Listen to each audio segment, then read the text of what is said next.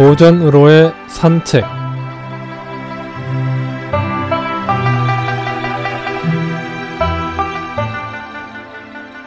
안녕하십니까 김혜영입니다. 오늘은 시건에 대해 알아보겠습니다.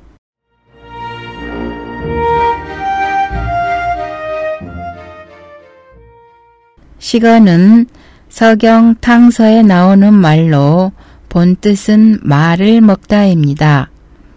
음식을 먹는 것이 아니라 말을 먹는다는 것이 무슨 뜻일까요?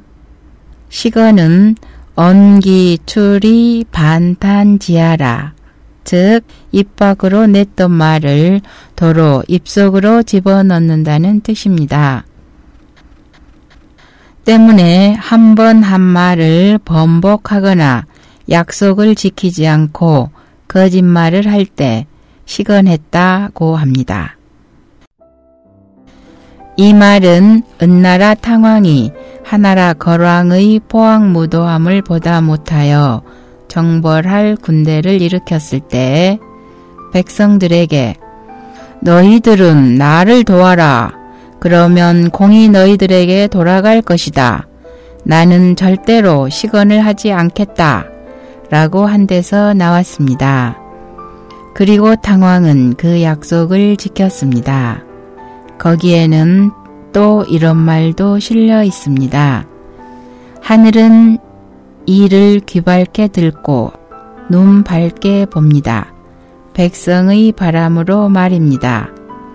백성의 소리는 하늘의 소리이고 민심은 천심인지라 하늘을 대신하여 나라를 다스리는 자는 이것을 잊어서는 안 되는 것입니다. 처음부터 시건의 어원이 부정적인 말로 쓰였거나 밥 먹듯 하는 말인 시건, 그 말 자체가 나쁜 것이 아니라 나중에 약속이 이행되지 않는 까닭에 나쁜 뜻으로 변하게 된 것이지요. 우리 일상에도 시건하는 경우가 종종 일어남을 보는데요. 그런데 이상하게도 시건은 어느 정도 인간관계가 형성되고 난 다음 신뢰 속에서 나타나는 것이 참 유감이죠. 사람은 시건을 할 수 있습니다. 다만 그것이 실수가 아닌 습관이 되거나 의도가 있다면 본인의 믿음도 존재할 수 없지만 상대방도 짓밟는 행위가 되겠죠. 그럼 어떻게 시건을 예방할 수 있는 방법은 없을까요? 우선 필요치 않는 말을 하지 않는 것이 되겠고 또 지키지 못할 약속을 하지 않는 것이 되겠네요. 춘추시대 증자에 대한 이야기입니다. 하루는 그의 아내가 장을 보려고 나서는데 어린 아들이 울면서 뒤따르려 했습니다. 시장에 다녀와서 돼지를 잡아 요리를 해줄 테니 집에 있거라. 아이를 달랠 요량으로 이렇게 말하고 아내는 한 걸음에 시장을 다녀왔습니다. 집에 돌아오니 등자가 정말로 돼지를 잡으려 하고 있었습니다. 그저 아이에게 농담으로 한 말이에요. 이렇게 만류하는 아내에게 증자는 나지막히 말하였습니다. 아이에게 농담을 하면 안 돼요.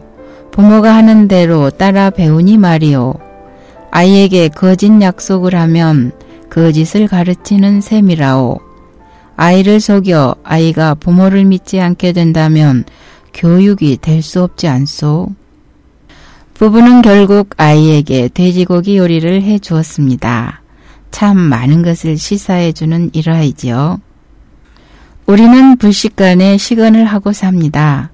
자신에게, 가족들에게 얼마나 많은 시건을 하며 살고 있는지요. 이웃과 사회에 대해서도 마찬가지입니다.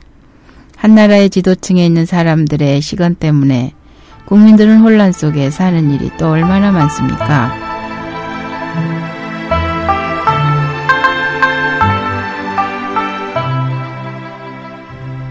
하나의 거짓말을 참말처럼 하기 위해서는 다른 거짓말을 20개나 더 지어내야 합니다. 참된 말, 참된 행동, 참된 사람들이 함께하는 세상. 자신도 남도 배부를 수 있는 믿음이 있는 말을 하고 살아가는 세상을 소망해 봅니다. 시간에 대해 알아보았습니다. 안녕히 계십시오.